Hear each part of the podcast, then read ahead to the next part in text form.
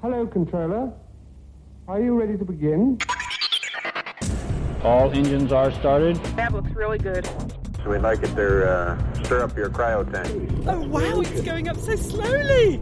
The state of the space flyer during the flight is being observed with the help of radio, telemetric, and television devices. Station, this is Houston. Are you ready for the event? Yes, I'm all set here. Welcome to a new year of Space Boffins with Sue Nelson and Richard Hollingham. We're in partnership with the Naked Scientists, and this time we're in the library of the British Interplanetary Society in central London, which is just fantastic. Pretty small, but just from where I'm sitting, I can see books on Mars terraforming, space elevators. There's a Jupiter overflow box. Heaven knows what that's all about. And listen, Apollo oh, you've met- shuttle. There's Rich, art. It's down at the bottom here. Oh my god. Space debris. Space debris, right at the bottom in the corner, gathering dust. Coming up, we'll hear from astronaut Ron Garan about his new space tourism venture and the challenge of Donald Trump. And we also have the latest on Hubble's replacement, the James Webb Space Telescope, and plans for a new type of hypersonic space plane, or spacecraft as I think he refers to it constantly, made in Australia, as well as commemorating the Apollo 1 fire. Well, our guest here is BBC TV presenter, broadcaster, writer, documentary maker, uh, space geek, Dallas Campbell. Hi. Hello. Oh, I that's a And you're, list. you're That's a actually, list. yeah, it's good. And an it? actor. You mean, I didn't. Well, I, oh, I come on, couldn't come, believe come, it when come. I saw that you were originally an actor. Yeah, well, that's where I started. I started life as an actor. Who who knew? who knew that? There's not many people. I had a fairly sparkle-free acting career. No, we should explain. So- we, we've not actually c- brought you here. You have been here. We've come Yeah, to I know, you. You've I been know. hanging out in this library. I had this brilliant idea that if I just spent enough time in this library, I would just absorb via osmosis all these books without actually having to read any of them. Um, I th- do you think anyone's read all? I mean, it's the most extraordinary place. This place, the British um, Interplanetary Society, has been going since the 1930s. So the whole history of spaceflight is encapsulated in these walls. It's the most brilliant. And place. lovely history as well with Sir Arthur Clarke being Yeah. one of its, I think, either first or first president, one of the first presidents. Absolutely, and it's still going strong. And it's it, you know if you get a chance to come down here, if you're interested in space, which you are because you're listening to this podcast, you should immediately come in and have a little um, scout around the library. And it is exactly as you say, you you you scan the walls. And you can't because you go. Oh, I've got to read that. Well, right. I Oh no, have- I've got to read that. I one have to about- confess, like you, I've come in here to do research. Spent a day here You researching a specific mission and done nothing because I've just been looking at something, got Me diverted. too. I, I was writing about von Braun and ended up reading a book about space sex, and like and have it has Well, it that's happened. here? Yeah, I'll share- There's a yeah book. over oh, there. There's a book, and basically the big question is: Has anyone done it in space? And of course, I had to read the entire thing cover to cover, and I, I won't give the answer. There away. are rumours. I've heard lots of rumours. I'm not going to say anything over in case How I did get this sued. podcast? How did this podcast go so off track Well, the- so quickly? The ridiculous thing about the book, the ridiculous thing about it is, it is it's just a book of all rumours. Oh. So there's, there's unsubstantiated rumours. It's, it's quite ludicrous, but uh, but distracting. So you're writing a book about space, but not space sex. Well, I might chuck a chapter in, having read having read this. I mean, the, yeah, the book I'm writing is basically trying to c- condense every volume in this library into one slim, usable volume. It's kind of a, a you know, it's under the guise of a, of a guide to going into space, but it's, I suppose, the slightly more esoteric.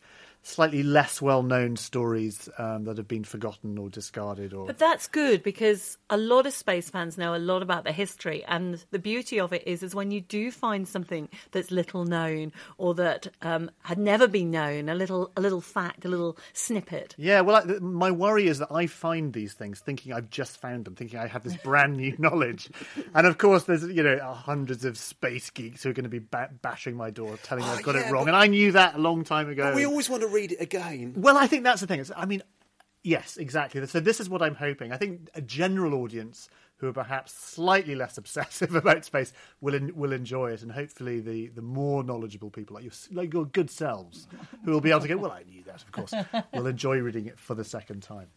Right, well, let's go on to our first subject. Um, I think this is something that every space geek will, will know something about it, but hopefully there will be something new in this as well. It's about the um, the Hubble Space Telescope and its uh, successor, basically. Now, Hubble has transformed our view of the universe, and astronomers are hoping that the James Webb Space Telescope will do the same. Well, over the coming months, all the components for this new space observatory will be coming together for final testing before launch in 2018.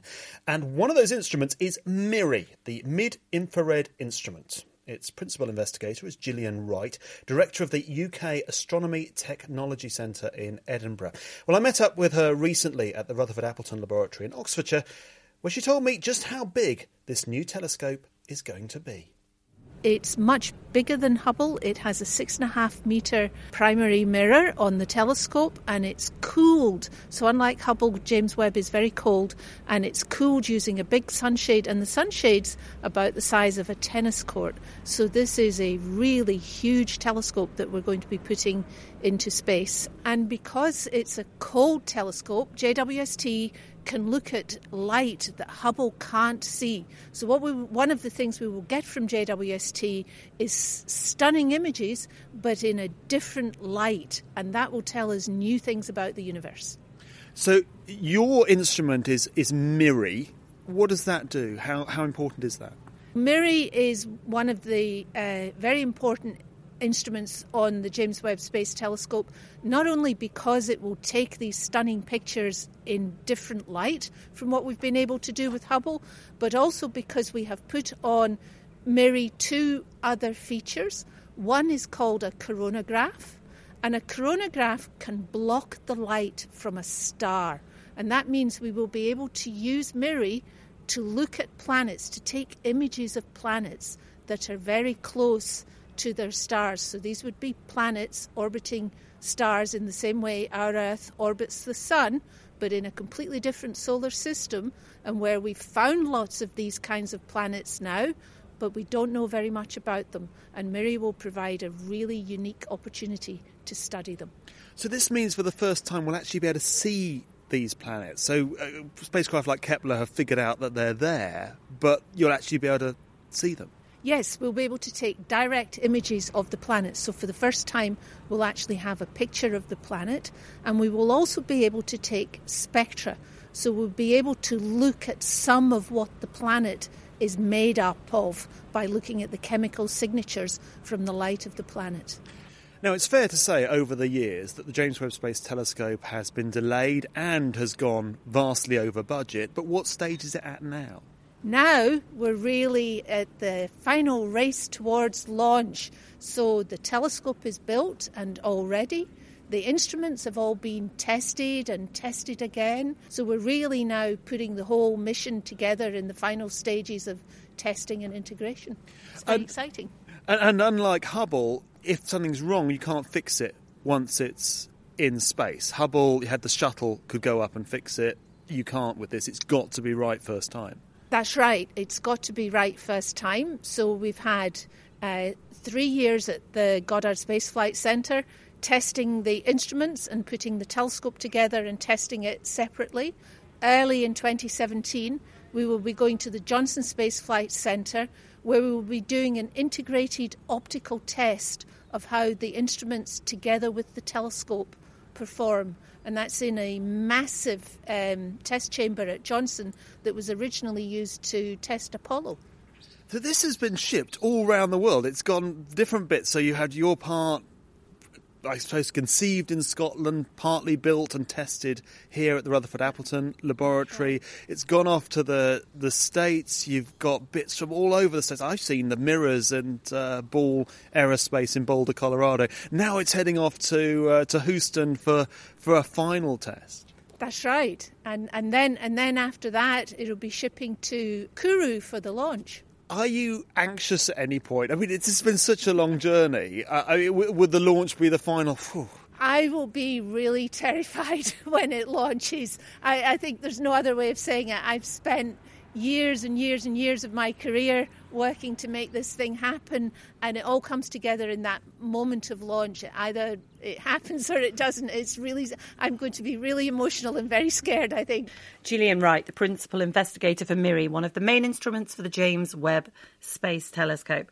Um, Dallas, she actually did say, but I, I edited this bit out when she said she did have complete faith that her engineers have got it right. But obviously, the launch, that's always the worrying part. Well, as we as we've seen over the years, you know, sometimes things go wrong. Uh, And I, yeah, I, I can imagine being an engineer on that particular telescope because it, it is so advanced. And I imagine so fragile. I mean, the actual instruments on it, the mirrors, those great big sort of hexagonal mirrors that we see, all folded up. Man, I, I don't think I, don't think I would be there if I worked, worked on it to, to watch the launch. I mentioned in that I'd been to see the mirrors. Yeah. uh, we'd had a piece on Space Boffins a year or so back, maybe 18 months or so back, seeing the mirrors at Ball Aerospace. And the effort they're putting into to those, there was a clean room, so, Yeah. you know, big white room where you put all the gear on and respirator and all the rest of it. And then there was a clean room, and then inside that was a tent. And that's where the mirrors were. So they're really taking care this time because you can't fix it. No, absolutely not. I mean, and also if you think about where Hubble is, exactly as you were saying, you take a shuttle there. But not only do we not have a shuttle, it's so much further out the, the James Webb. I mean, the, you wouldn't even if we did have a shuttle, you wouldn't be able to do it. So it's a heck of a. Well, it's not a gamble. I mean, obviously they're working incredibly hard to, to get it right, but even so, there'll be a lot of fingers crossed. I think. Now, do does uh, pictures of the universe in infrared excite you as much as the beautiful Hubble images? I suspect not. Well, this is the this is the, this is the great. Well, it's not a problem, but this is the. I think you know the Hubble deep field, ultra deep field image that just has wowed an entire generation of astronomers and people interested in this, and school children across the world. And we we see these points of light as galaxies. But I think actually the interesting thing in that interview was her talking about being able to see exoplanets. Because exoplanets i think are going to be the things that are going to inspire and excite uh, people and, and children for the next generations and especially being able to see spectra. Being able to see the chemical composition of a planet and an atmosphere.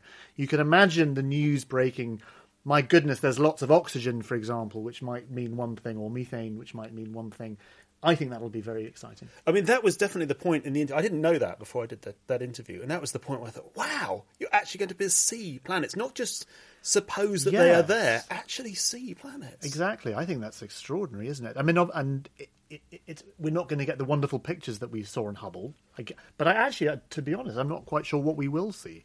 I mean, we'll see infrared. Well, infrared pictures. images of the sun, for instance, are rather beautiful. Yes. So I think they will be stunning images, just in a different, different way. Yes, exactly, exactly. No, and um, but yes, the launch will be nerve wracking. But I think uh, we we think it's going up on Ariane. Is that? I think I could be wrong. It's one of those, you know, I, I said it just now with, Have you with been at- every confidence Yeah. that I'm right. I could just look it up in a sec. we could. It'll. We'll the look it up in information will be here in this room somewhere. Yeah, we'll have a look. Well, if it's Kourou, it can only be a Soyuz. Yeah, but it's American. Pro- so I'm now having second thoughts because it's an American project. Look, well, look it up. We'll look we'll, that we'll up. come somebody back will to you. know. Somebody, Yeah. somebody will know and uh, send you an email, uh, an angry tweet.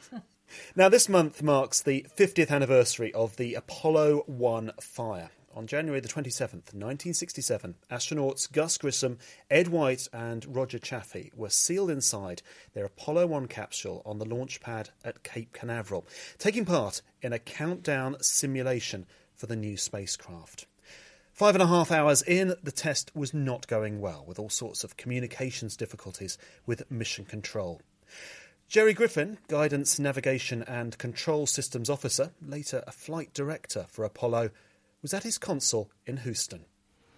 They had problem all day long with communications between the command module, the crew, and in the Cape. We couldn't talk, and uh, I remember Gus Grissom got very exasperated. He was really he mad, and uh, and something uh, they said, well, let's stop a second and let's see if we can uh, fix the comm. Uh, and we all stood up, and most people went to take a break.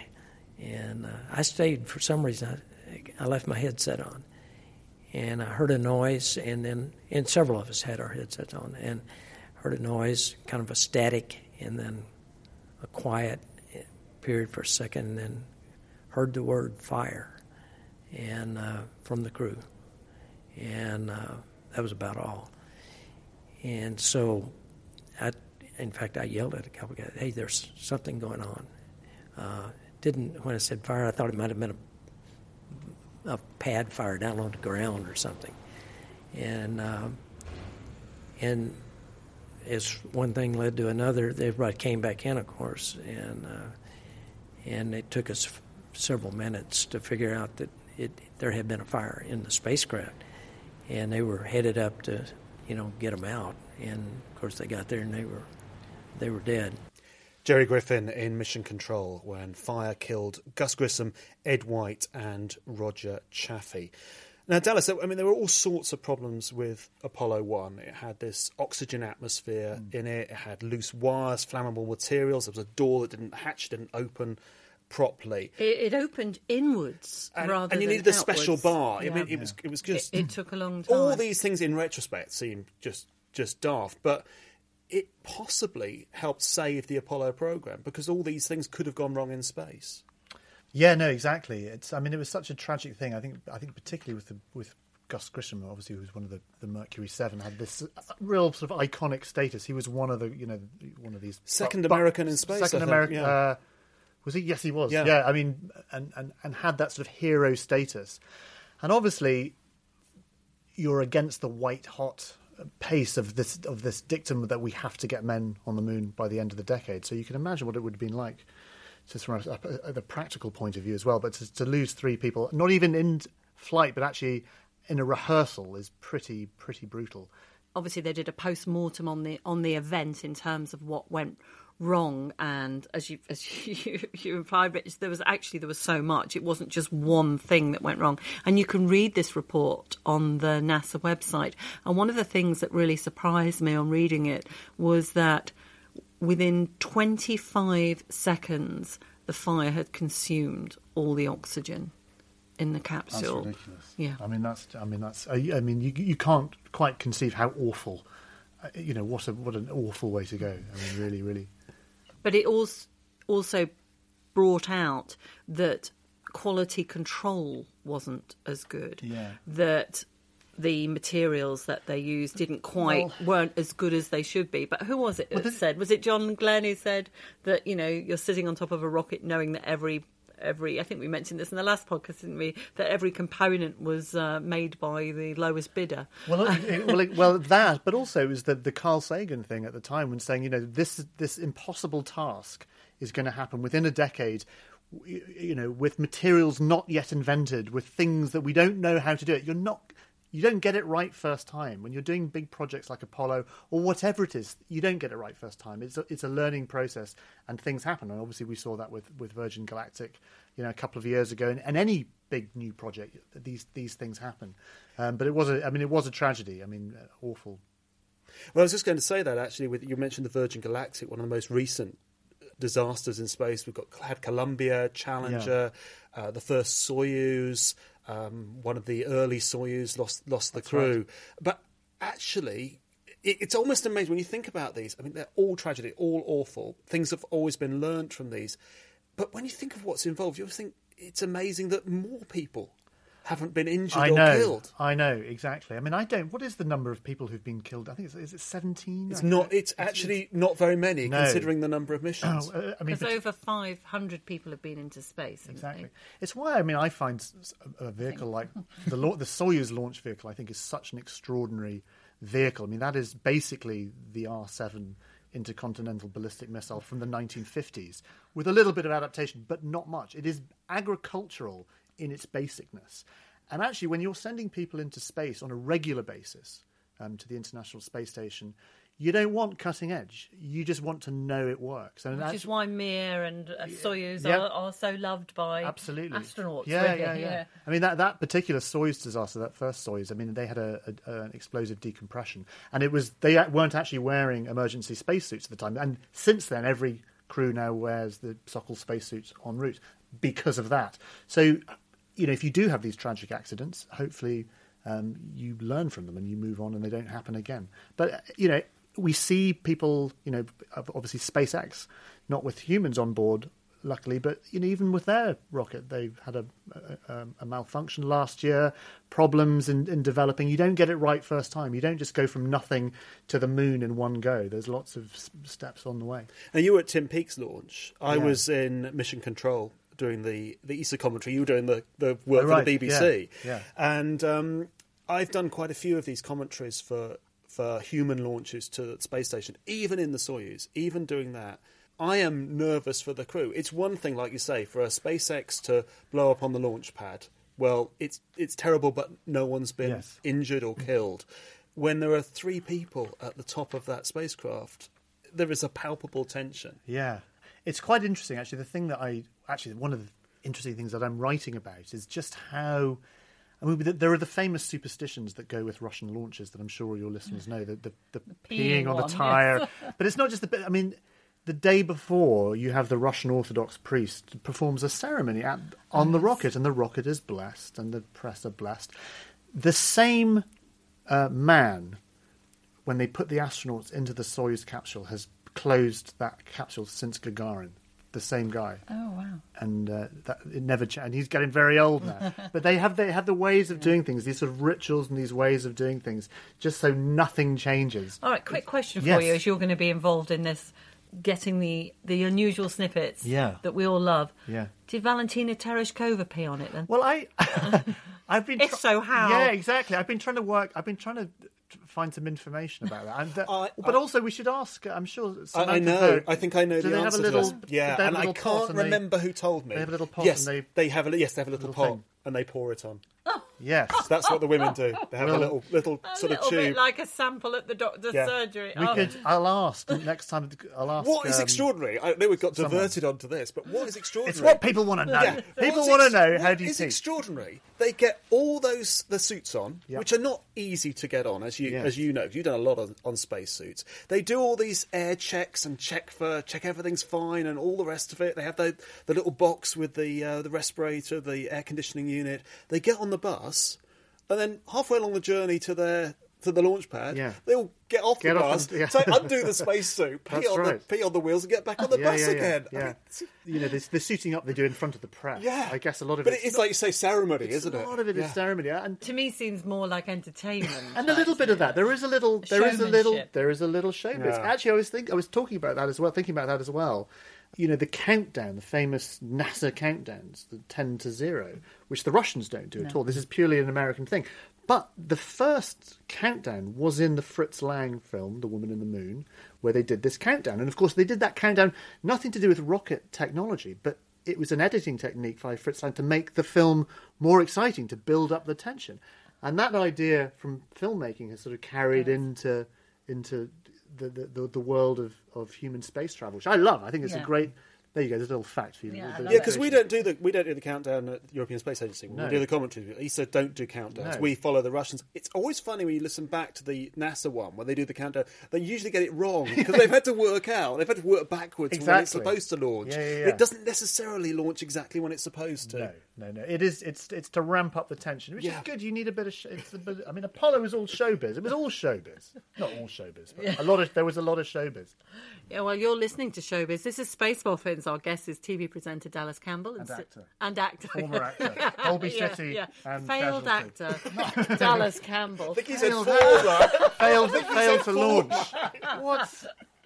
I could have been a contender.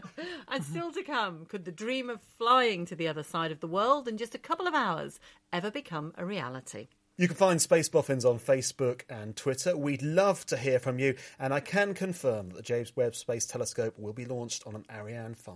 Oh, thank you. In November, I was in Sydney, Australia for the BBC Future World Changing Ideas Summit. And one of my guests on stage was Michael Smart, who has the rather cool title of Professor of Hypersonic Propulsion at the University of Queensland. He's leading a team developing a scramjet satellite launch system called Spartan. Well, now, a scramjet is an air breathing engine, a bit like a jet, it doesn't have any moving parts though, and only works at speeds of Mach 5 or more. That's 5,000 kilometres per hour. Well, I chatted to Michael outside the venue overlooking Sydney Harbour, where I asked him to talk me through how this multi stage launcher would work. The first stage would be a rocket system that would be quite a large booster, but we've been working with some small companies recently uh, uh, by the name of Heliac, an Australian droid and robot, and they've come up with a system where once the rocket booster has finished its job, we deploy wings and a small propeller, and we actually just fly it back to base because it's basically just a big tin can. It's very light, and it really it's be like a sort of a small, ugly aircraft on its way back. But okay. So that would be the first stage booster. The second stage would be our scramjet. So that's our very sleek, uh, hypersonic aircraft. has air-breathing scramjet engines, and it would then accelerate from Mach, Mach 5 up to Mach 10. And nestled on the back of our scramjet, we would have a very small third stage. So the third stage would be the only part of the system that's expendable, um, weighs perhaps 10 or 12 percent of the mass of the whole system. And that's a, lit- a little rocket, almost like a little missile stuck on the top. Yes, exactly, and a very standard piece of uh, technology. And that little rocket would be launched off the back of the Spartan, the scramjet powered vehicle. The scramjet vehicle would then turn around and fly back to base and land right next to the launch pad, so it could be used again uh, very easily. Uh, the final stage would then accelerate up into low Earth orbit and then release the satellite for use. And that, that small rocket would be lost, but compared to the current systems where we basically throw away 98% of the system, it makes a lot of sense. Could you put people in this? I mean, could you realise the dream of flying people from? It's always London to Sydney, Sydney to London. For some reason, it's always those two capitals. That you put people in these, you can do it in, in a couple of hours. You, you could, but I think it, it would it would have to be a bigger system than what we envisage, uh, like a system to put like a 100 kilogram satellite into space. It's really a system that would only be about, say, the size of a, a 7 th- Boeing 737, so about 20 to 25 metres in length. A system that would carry uh, passengers would be probably two or three times bigger than that, and it's just a it's just a much bigger development project. I think if we can prove scramjets out as a useful technology for putting satellites into space, well then there'll be other ideas of how to use those scramjets, and, and flying Sydney to London may be one of those.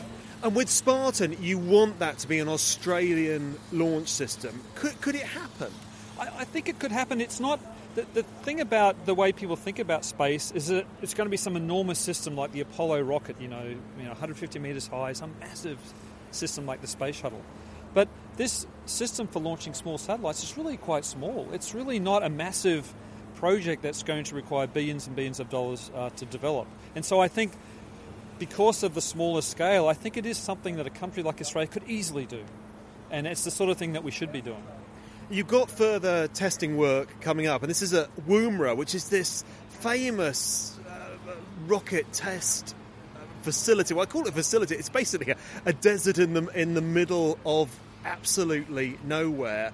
And, and famously for Britain, it's where the Prospero satellite, Britain's only satellite launched on its own launcher, w- was uh, fired from in 1971. Yeah, so yeah, so Woomera, the Woomera site still exists, as you say. It's basically a big patch of nothing, which is the advantage because you know you don't want to uh, you want to have a large area for things to go wrong. But yeah, in the 60s and early 70s, there was a fully fledged space centre there. Um, it's not really there anymore. You can imagine after, after 50 or so years, it's it's sort of faded away.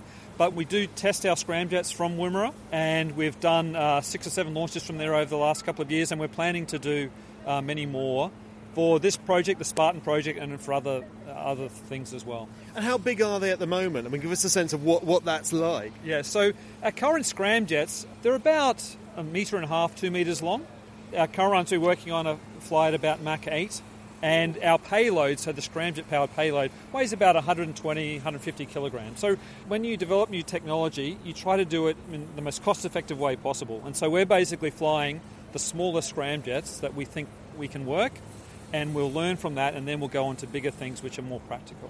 So at the moment, it's like the best ever radio controlled plane. Exactly. And in fact, it's, that's exactly what it is. Though I, although I must say, we tend to, you know, not have someone sitting there with a joystick controlling it. We tend to like program it to do a certain thing, press the button, and off it's going. And then we collect the data from the test. And what sort of timescale are you looking at? So we're looking over the next um, five years that we could develop a system like Spartan to the point where we could think about a commercial entity. Would you ever fly in one?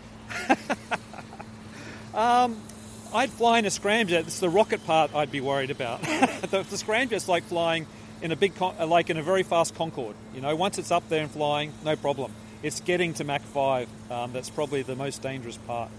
Michael Smart, Professor of Hypersonic Propulsion at the University of Queensland. I've got a question for you, actually, Richard.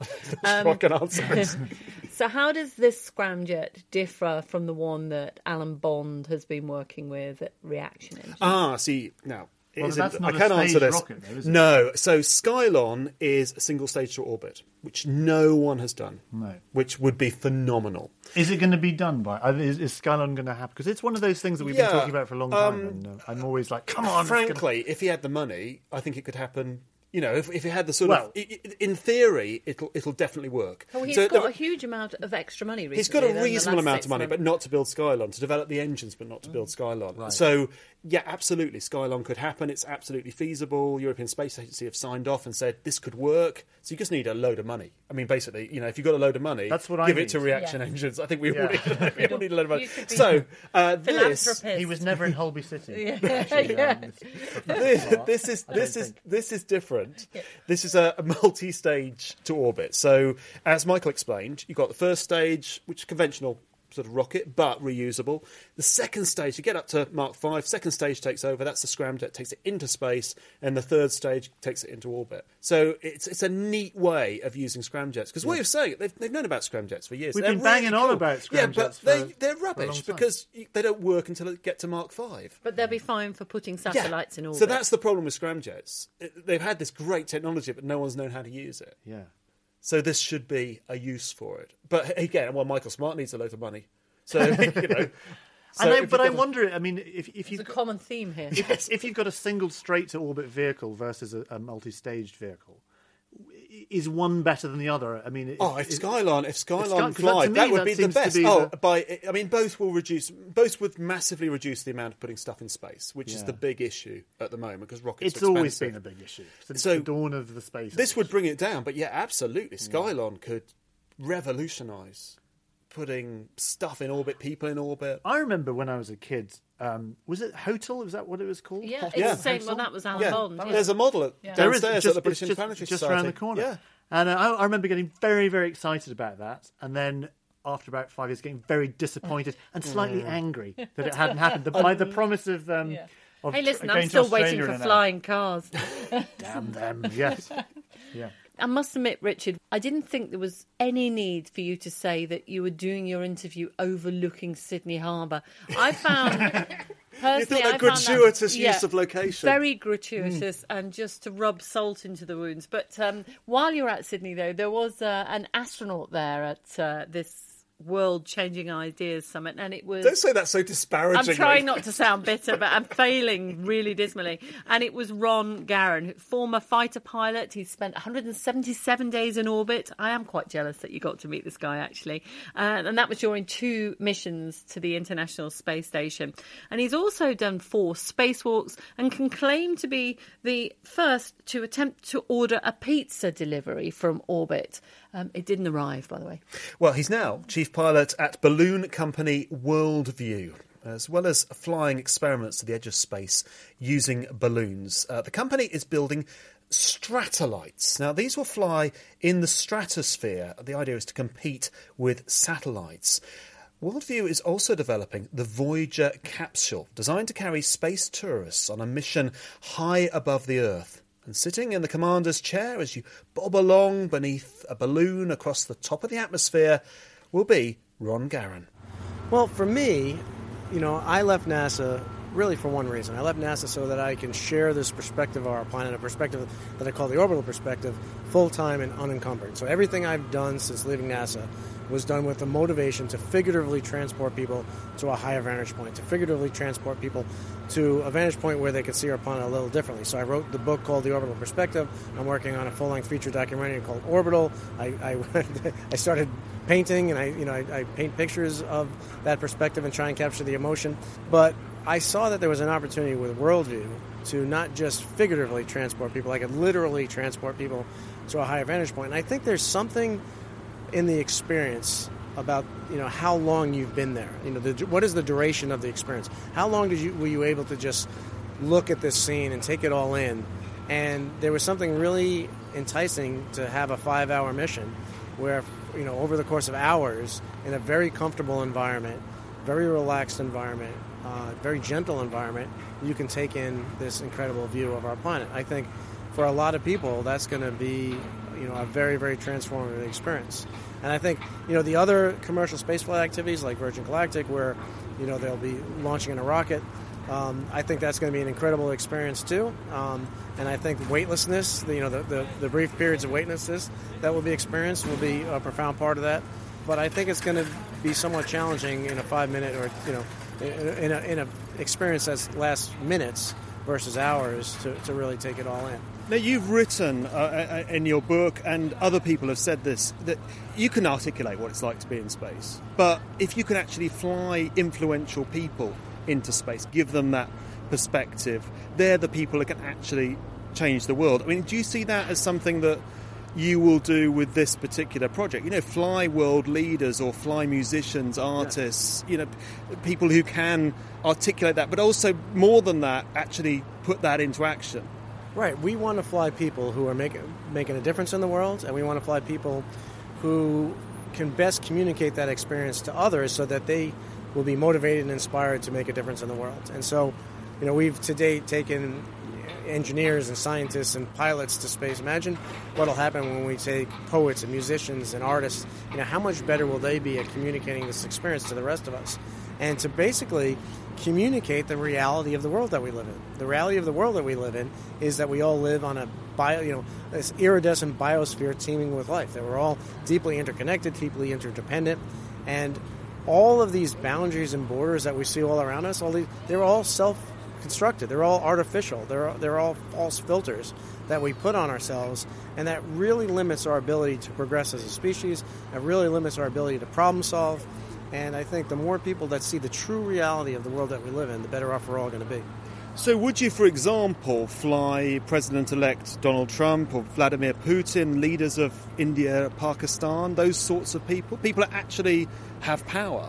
Yeah, I, I mean, there's, we don't have any plans to do that, but that is a great idea.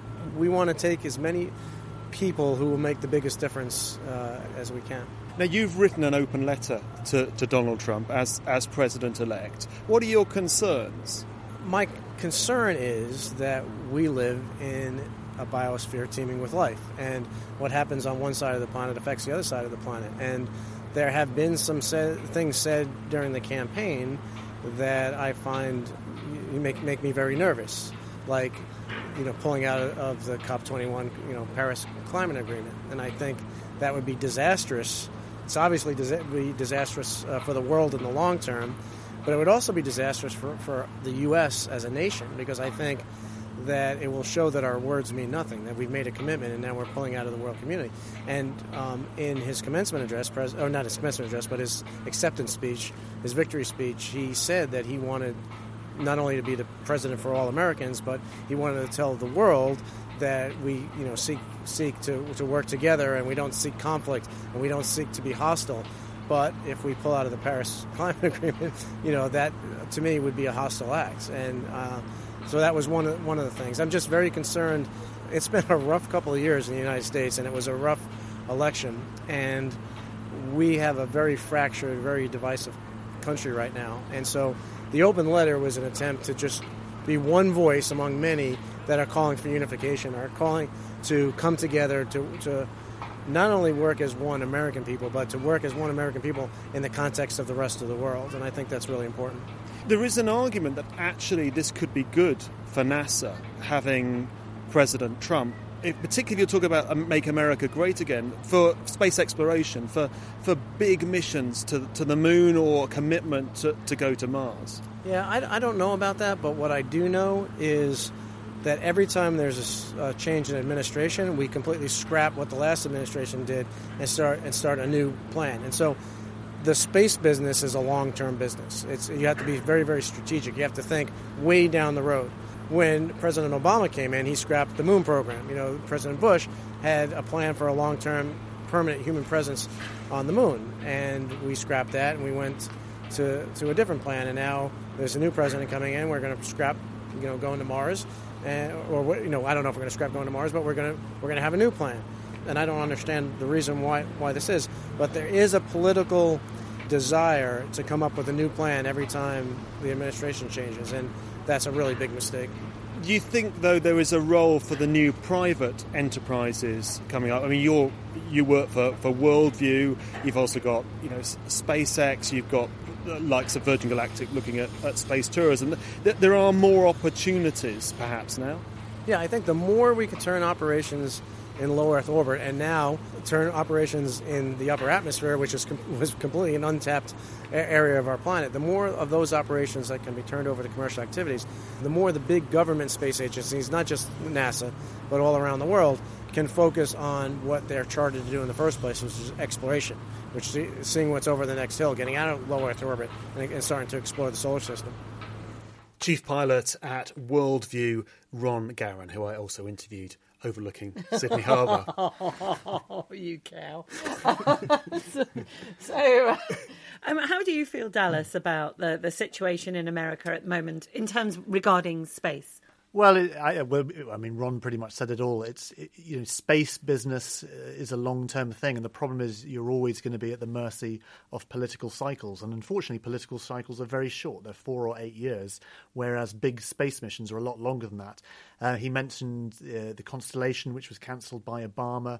That had all kinds of exciting things and space vehicles and plans to go to the to the moon and then onwards and that got hobbled, of course. Uh, and so we, we're waiting. And the one thing we do know about Trump is that he is nothing if not unpredictable. So God only knows what's going to happen. I mean, you know, the the whole NASA thing is the journey to Mars now, and they've got their new launch vehicle being built, the SLS, SLS, yeah. and the Orion capsule. Is that is is, is Mars going is Mars going to be on Trump's radar? Is it going to be a massive vanity project for Donald Trump? Who knows? Who knows? I mean, it's all up in the air. I know there is a lot of concern about about um, him pulling out of uh, NASA's uh, climate research. Again, these are all. But, but we'll, I, I guess we'll we'll know on uh, in next week on the twentieth of. Uh, God, it's soon, isn't it? when it, next week, isn't it? When he gets sworn in, Yeah. blimey. But yeah, who knows is the answer. But no, he was absolutely right. I think for for tourism though, his point about um, uh, about edge of space ballooning is a good one. Uh, why do something like uh, a suborbital twenty minute flight when you can go up on a balloon, which is presumably a lot safer and a lot easier and a lot cheaper? Yeah, I think it's inherently and safe. If you just if, yeah. you, if you just want the experience, then going up to the stratosphere like um, Joe Kittinger famously did in, in the 1950s, up to the very top of the atmosphere, and you get that wonderful that wonderful overview effect, um, which is what space tourism is all about. I suspect you don't get the weightlessness. No, but you're only getting a few minutes, seconds of weightlessness. Yeah. I, I just think this is so. There's so much more to this. I think Yes. it is, uh, and I I should say that uh, Worldview is not the only company doing this. Zero to Infinity, I think. is, uh, other balloons are available. Other balloons are available. Yeah, absolutely. Very good. You, you, you should you should You be should on be an TV. actor, yeah. do- well, funny, funny that. Uh, yeah, but no, I, I've, I think I've always, I was always very, very excited by the Joe Kittinger story. For those who don't know the Joe Kittinger story, when they were doing uh, lots of tests on physiology and the, and the stratosphere and spacesuit tests in the 1950s, they sent Joe and others up to the very edge on these on these huge balloons in unpressurized uh, vehicles, and this is harking back to that. And I think there's something, especially for tourists, I think that that's a pretty a pretty special thing to, to, to go on. And just from an engineering point of view, I think a lot easier, as we've seen, than um, trying to develop a, a chemical fueled launch vehicle, which, which is a world of pain. But then huge balloons taking passengers don't exactly inspire confidence well- in some people when they think of history. This is well, this is true, and also we should say that those balloons are not going into space. Uh, Virgin Galactic and, and Blue Origin and others, they are crossing the Kármán line, the, the hundred kilometer line, whereas a balloon, you're only you're going up to hundred thousand feet. Uh, there's a big, big difference. So you, you you're not going to get your astronaut wings in a balloon, but you're above 99% of the atmosphere. You look up and it's black. You'll see the curve, etc. So I don't know. I I would love. I would jump at the opportunity to go up in a even. If, uh, I I want to go to space full stop, but a space balloon would be, you know, a, a balloon like that would be for me. Yeah. That would be a Is nice first go. No, Yeah. it, would be, it would be my starter trip. Um, would you go up on one? Absolutely, I'd go up in a shot. Um, I nightly pray that someone invites me up.